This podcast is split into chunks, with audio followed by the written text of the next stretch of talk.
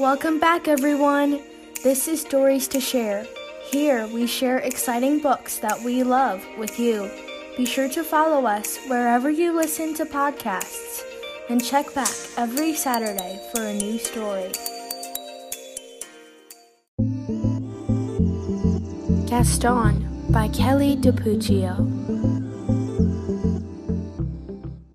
Mrs. Poodle admired her new puppies, Fifi, Fufu, Ooh La La, and Gaston. Would you like to see them again? Fifi, Fufu, Ooh La La, and Gaston. Perfectly precious, aren't they? Mrs. Poodle thought so too. The puppies grew as puppies do. Three were no bigger than teacups.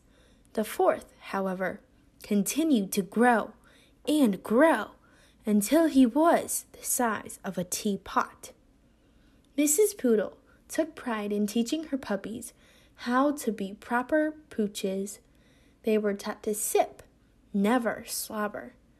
Good, well done, very nice. Nice try. They were taught to yip, never yap. Yep, yep, yep, rough. And they were taught to walk with grace, never race. Tip toe, tippy toe. Well, the puppies were also taught to look pretty in pink, nibble their kibble, and ride in style.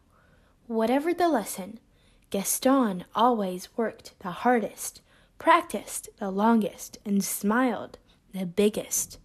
Mrs. Poodle was very pleased with all her puppies Fifi, Fufu, Ooh La La, and Gaston. Spring arrived, and the proud mother was eager to show off her darlings. She took them to the park for their very first stroll in public. There was so much to see daffodils, ducklings, dogs, Oh dear, who do we have here?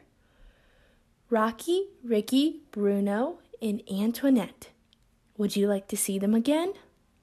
Rocky, Ricky, Bruno, and Antoinette.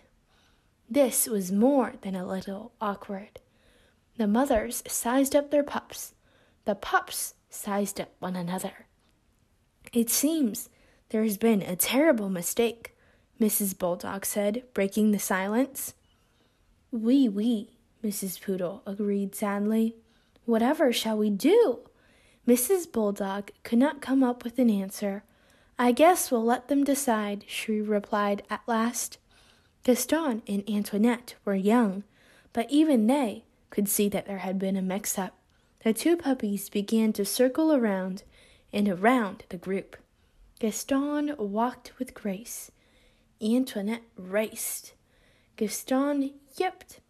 Antoinette yapped. And when they finally came to a stop, the puppies had traded places. There, that looked right. It just didn't feel right. That evening, Antoinette tried to fit in with her new sisters, but she did not like anything proper or precious or pink. On the other side of town, Gaston tried to fit in with his new brothers, but he did not like anything brutish or brawny or brown. Antoinette and Gaston weren't the only ones who were having a hard time adjusting.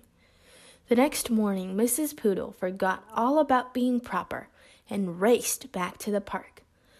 Mrs. Bulldog was already there, waiting with her burly brood. It seems we've made a terrible mistake, she nearly shouted.